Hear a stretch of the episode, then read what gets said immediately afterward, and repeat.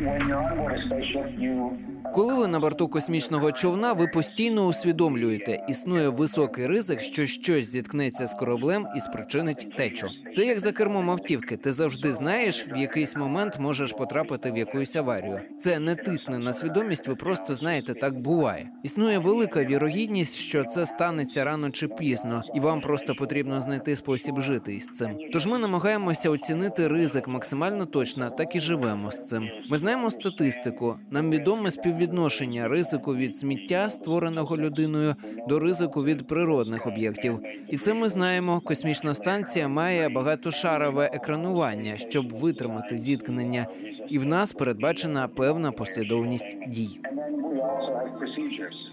Говорить канадський астронавт та письменник Крістофер Хетфілд. Передає Real Engineering. Він єдиний канадієць, який вийшов у відкритий космос, виконав три польоти на орбітальній станції, а ще переспівав хіт Девіда Боуї Space Oddity на міжнародній космічній станції. Це було перше музичне відео, зняте у космосі.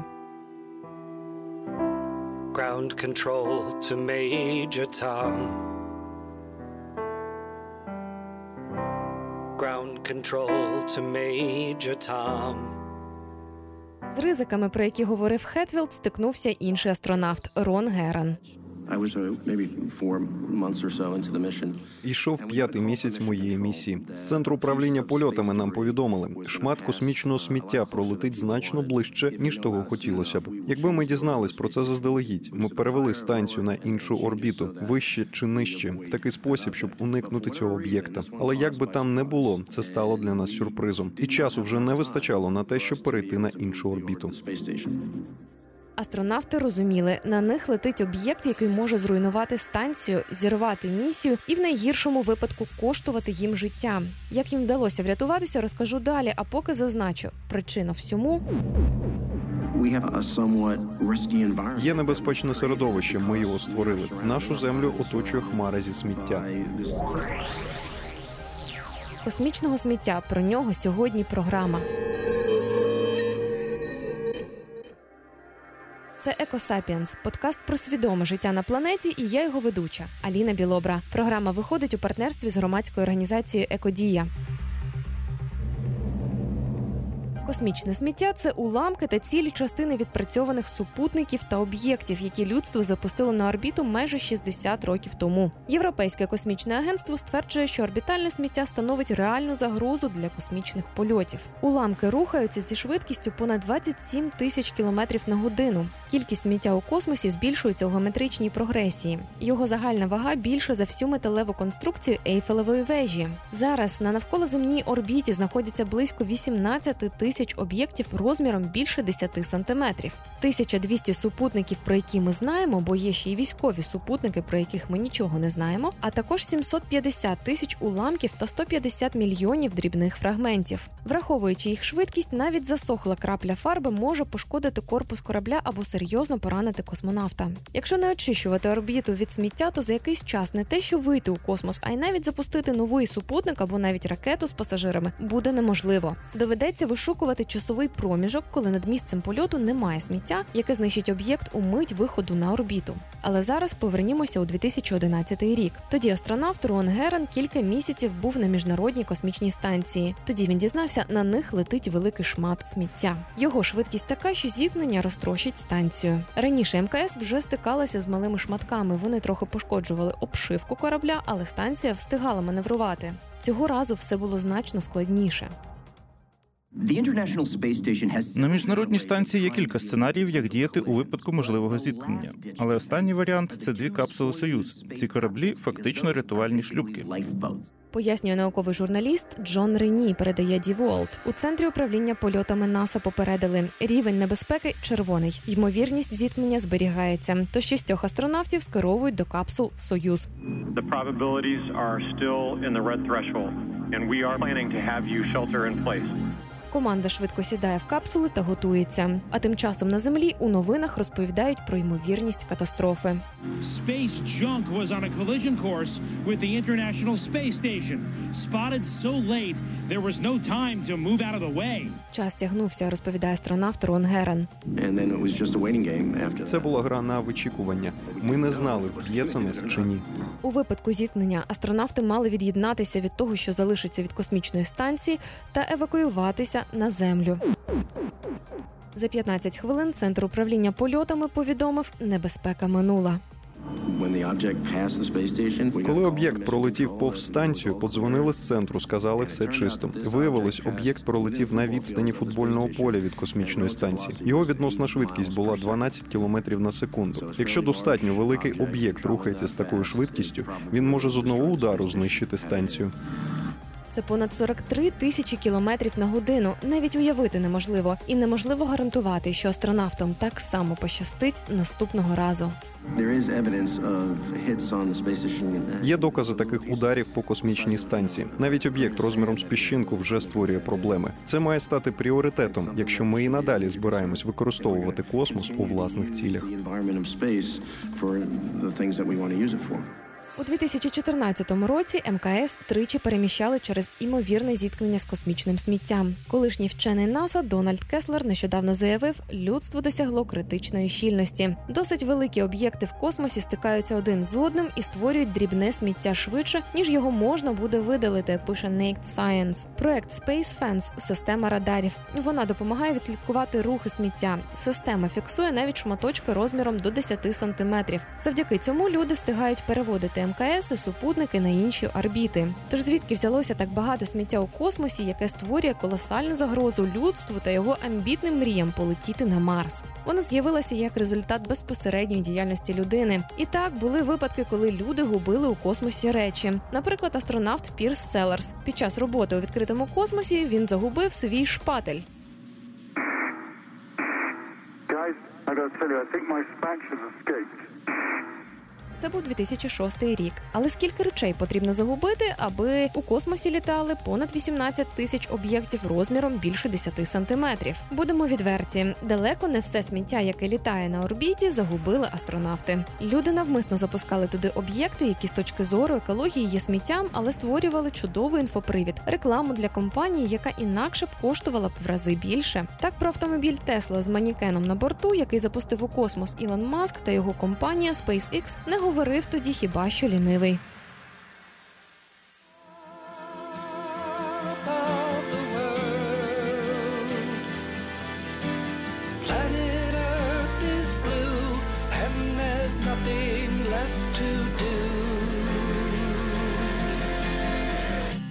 Це навіть не все. Таке забруднення результат запуску шаленої кількості супутників, як цивільних, так і військових, починаючи з 1957 року. Тоді в радянському союзі запустили перший супутник. Над ним працював Сергій Корольов з колегами. І цей апарат, хоча й не працює, все одно кружляє довкола землі. Як це нас стосується, наші мобільний зв'язок, інтернет, навігатори машин, кораблів та літаків, оборонні комплекси країн, все те, без чого людство вже не уявляє життя, це і набагато більше працює через супутники та радари. Тож сміття може збути супутник, а відтак виникнуть проблеми зі зв'язком. Чим більше сміття, тим більше зіткнень, і як наслідок ще більше уламків.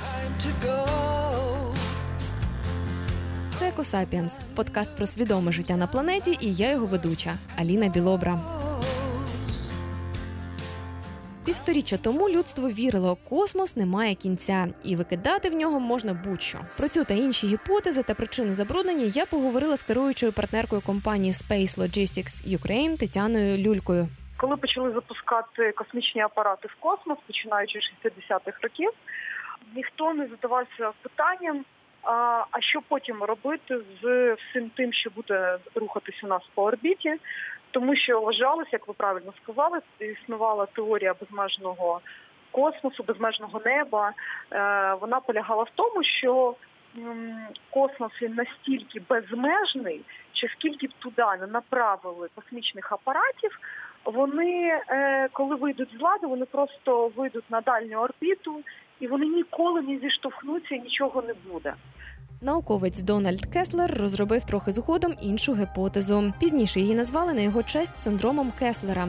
Вчений спрогнозував, як і чому зросте кількість сміття та передбачив сучасний стан речей. Будь-яке сміття, яке буде знаходитись на орбіті, воно буде подвоїтися. Що це таке? Е, Це коли більші е, шматки, більші уламки зіштовхуються з іншими уламками, вони утворюють більшу кількість, але дрібніших. Тобто, якщо знайти сьогодні і загуглити без, без е, абсолютно е, легко знайти і подивитися, що найближчі там 50-100 років, а може 20 років, чіткої цифри ніхто сьогодні спрогнозувати не може. Е, то у нас буде такий е, пояс, скажімо, навколо землі з дрібніших уламків. А як ви знаєте, навіть один сантиметр космічного сміття вщент розбиває супутник. Виявилося, сміття не просто летить в космічному просторі, а під впливом сили тяжіння Землі обертається як пояс навколо нашої планети, захаращуючи нам шлях у космос. Проте людство не надто замислюється і непокоїться навіть зараз. Так торік Китай здійснив 39 запусків, і це більше ніж будь-яка інша країна. Лише один з них був невдалим. Пише BBC. США в минулому році здійснили на 5 запусків менше, а Росія 20. При цьому у 2016 році США витратили на свою космічну програму 36 мільярдів, а Китай менше ніж 5 мільярдів доларів. Китай працює над створенням космічного ліфта і багаторазових ракет-носіїв. В Америці найближче до створення економічно ефективної ракети підбираються приватні компанії, зокрема SpaceX Ілона Маска. Цей винахідник та підприємець планує освоїти Марс та роздавати безкоштовний інтернет по всій землі. Тож у травні його компанія запустила 60 супутників. Всього їх має бути понад 12 тисяч. Їх виводять на нижню орбіту. Там після закінчення строку роботи супутники мають впасти і згоріти в атмосфері. До речі, такі падіння палаючих великих об'єктів вже спостерігали в Австралії та в інших країнах. Найбільша складність боротьби зі сміттям у космосі це швидкість його руху 27 тисяч кілометрів за годину. Якщо цю проблему вирішити, можна буде говорити про спуск сміття на землю або виштовхування його у далекий космос. Найголовніша проблема це швидкість. От уявіть просто собі, яка це швидкість, який необхідний імпульс дати, щоб це сміття зіштовхнути е, або назад в тонкі слої атмосфери, де воно може згоріти, або навпаки в, в ну на дальню орбіту для захоронення так і роблять. Це дуже великі кошти.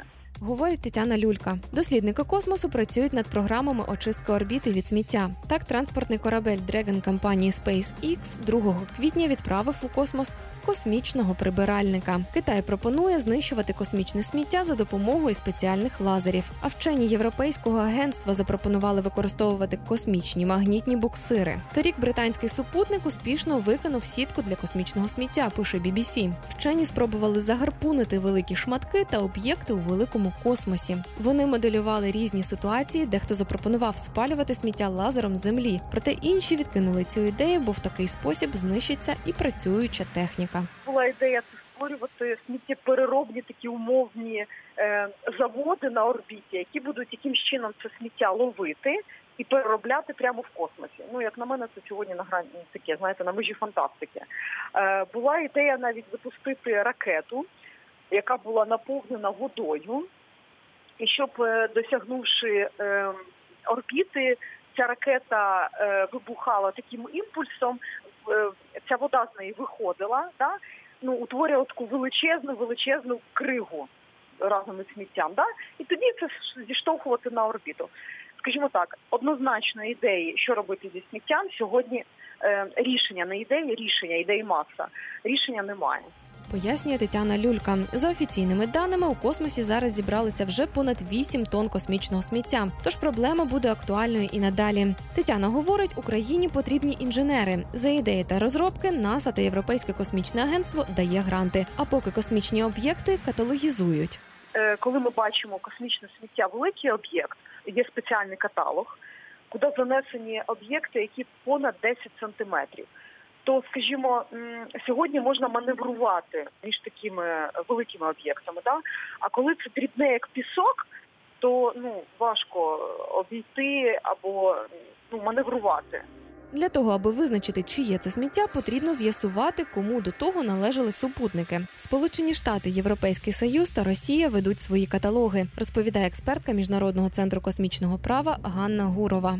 Найбільші потужності поділені між трьома суб'єктами, а саме Сполученими Штатами, Російською Федерацією та Європейським Союзом, які окремо ведуть свої каталоги космічних об'єктів та можуть неточно передбачити вірогідність зіткнення. Так, у 2009 році на орбіті зіткнулися супутники російський космос 2251 і американський Ірідіум 33 Їх вага була тонна та 600 кілограм відповідно. У результаті зіткнення утворилися понад пів тисячі уламків. Вони розлетілися на різні орбіти. you У жоден каталог не потрапляють військові розробки та супутники. Тож гонка озброєнь триває. Країни не лише відправляють супутники, а й тренуються їх збивати. Так у 2007 році Китай став третьою після Сполучених Штатів і Росії країною, яка продемонструвала здатність знищувати об'єкти на земній орбіті. Вважається, що у випробуваннях брала участь балістична ракета середньої дальності та наземного базування. Тоді Китай знищив власний супутник для спостережень за погодою. Світова спільнота засудила такі випробування. А Китай у відповідь заявив, що в такий спосіб він протистоїть мілітаризації космосу і будь-яким формам гонитви озброєнь. Три роки тому Китай запустив на орбіту апарат, призначений для переміщення космічного сміття, такого як старі супутники. За даними НАСА, на орбіті Землі перебуває понад 20 тисяч уламків розміром з грейпфрут і більше.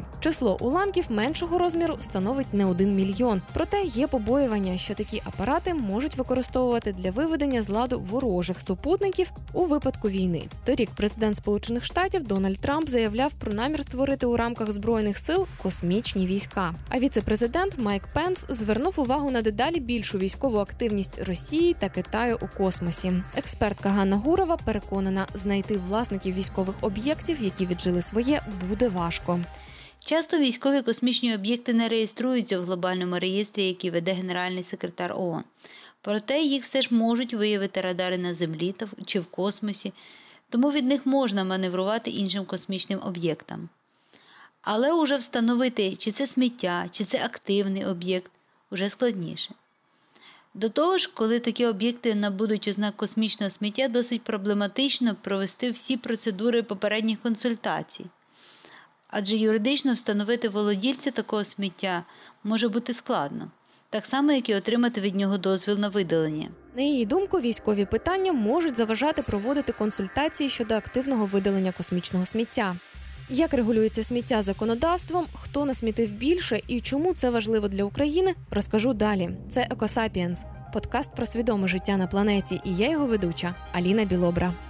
Поки у світі триває гонитва космічних озброєнь і країни відправляють все більше супутників та ракет, я розпитала експертку міжнародного центру космічного права Ганну Гурову про те, хто ж зобов'язаний і чи зобов'язаний взагалі видаляти сміття з орбіти. Виявилося. Космічне сміття регулюється, а точніше сказати, скеровується виключно законами фізики. В міжнародному космічному праві все, що стосується космічного сміття, викликає більше питань, ніж відповідей. Але все ж дещо є. Якщо говорити про п'ять загальнообов'язкових договорів, то жоден з них прямо питань космічного сміття не торкається. Ганна Гурова розповідає, що в договорі про космос є положення, за якими держави-учасниці угоди повинні уникати шкідливого забруднення космічного простору. Проте в науковій літературі доводять, що забруднення стосується більше питань ядерної енергії і аж ніяк не сміття як такого. Тим не менш є правила, за якими країна повинна мінімізувати розпад об'єктів, обмежити можливість зіткнень, навмисно не руйнувати супутники і не залишати надовго ці об'єкти в навколоземній орбіті після після того, як термін їх експлуатації сплив. Тож відповідальність на окрему державу чи держави не покладають. Якщо ви про обов'язок всіх власників космічних об'єктів видаляти з орбіти космічні об'єкти одразу після завершення ними своєї активної фази, то такого обов'язку на міжнародному рівні не встановлено. Розумієте, коли ми говоримо про відповідальність за засмічення космічного простору, ми повинні усвідомлювати цілий комплекс відносин, який починається ще до того, як космічний об'єкт буде спроєктований адже в технічних документах різних країн, присвячених цьому питанню, містяться вимоги навіть до матеріалу, з якого виготовляється космічний об'єкт, який згодом буде видалятись.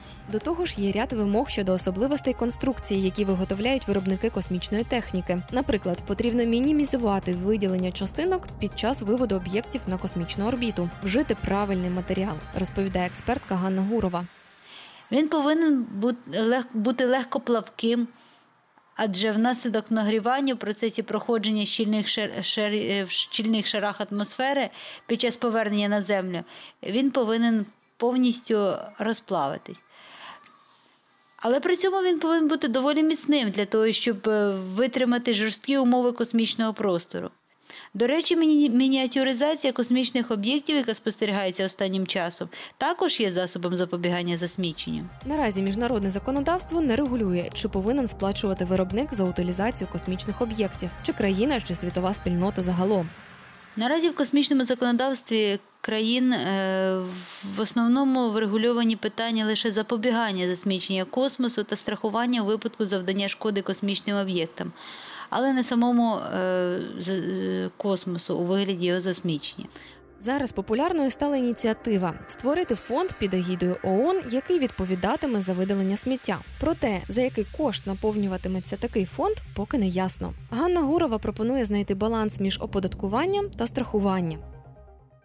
На моє переконання, на національному рівні було б доцільно встановити гнучкий механізм його наповнення за допомогою збалансування оподаткування та страхування. Чим більше ризику засмічення несе об'єкт, який планується запустити, то більше податок мав би бути сплачений, е, який держава потім спрямовувала б до е, глобального фонду видалення космічного сміття. Запобігання засміченню космосу також, на мою думку, сприятиме страхуванню відповідальності за шкоду, завдану не тільки активним космічним об'єктом, але й космічним сміттям. Разом з цим необхідно закріпити добровільне страхування шкоди, завданої власне космосу, Експертка переконана, поки вирішити проблему швидко не вдасться, так само як і не вдасться вирішити проблему глобального потепління. Допоки країни женуться за найсучаснішим космічним озброєнням, кількість сміття на орбіті тільки зростатиме. Так, першу китайську орбітальну станцію Тяньгун 1 запустили у 2011 році. На ній могли перебувати астронавти протягом кількох днів.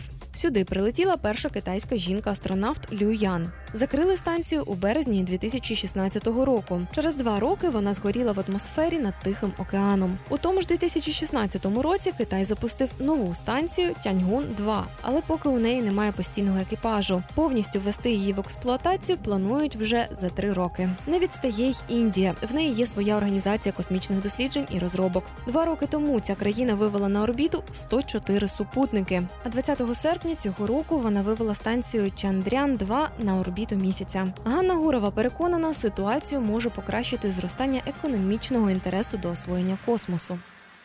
Оскільки космос розглядається як план Б, тобто як засіб втечі від екологічного колапсу, який людство створило на землі, його будуть берегти настільки, наскільки зможуть, адже це, власне, є питання самозбереження. Теж серед усього цього різноманіття Україна. Експертка Тетяна Люлька говорить, спершу потрібно вирішити законодавчі питання. Наразі на розгляд подані два законопроекти. Вони стосуються космічної сфери, говорить Тетяна Люлька. Зазначу тільки, що законопроект, який вносив правки в чинне законодавство та дозволив би приватним компаніям розробляти, тестувати, виготовляти та експлуатувати ракети носії, Верховна Рада відхилила 16 травня. А місія наша звучить так, що Україна має війти в п'ятірку космічних держав світу. І у нас є для цього всі можливості. Сьогодні єдине, що нам заважає, це законодавство, тому що е, все, що пов'язано з розробкою, експлуатацією е, космічних е, розробок, це належить лише державі. Сьогодні, по суті, ми не можемо офіційно складувати кошти, наймати інженерів, займатися розробкою. Е, тих же самих супутників або рішень для утилізації космічного сміття. Ми просто не маємо, ми порушуємо законодавство України. Тобто, перше, що повинна зробити наша держава, це дати можливість приватному бізнесу вкладати в це кошти. Як тільки закон дозволить приватним компаніям війти у космічний бізнес, Тетяна переконана, їх компанія відкриє конструкторське бюро. Це Екосапіенс, подкаст про свідоме життя на планеті, і я його ведуча Аліна Білобра.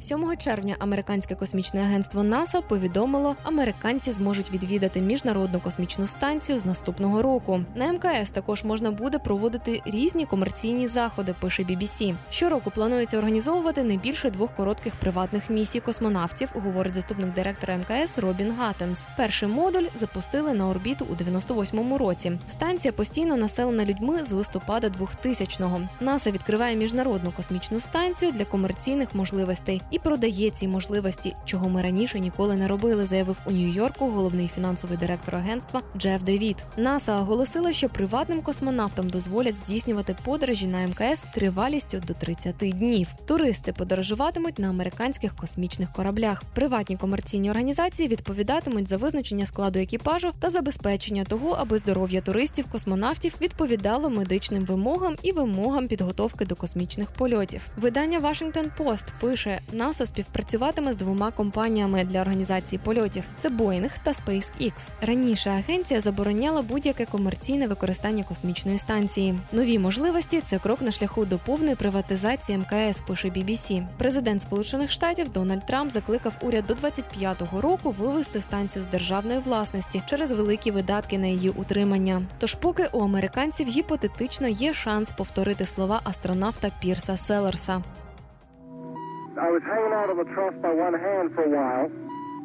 Я деякий час висів, тримаючись за конструкцією однією рукою. Була ніч, і раптом я побачив, як на горизонті переді мною сходить сонце. Мої ноги звисають над землею. Я бачив, як світанок поступово піднімається над планетою, вирівнюється піді мною, а потім сходить сонце і б'є мене в обличчя. Чесно, це найпрекрасніше з усього, що я бачив. Ти стоїш у космосі, знаєш, роздягнутий, наче або у шортах, чи щось таке, і ти безпосередньо в оточуючому середовищі. Ти дуже дуже чітко усвідомлюєш, яка величезна планета і яка вона гарна.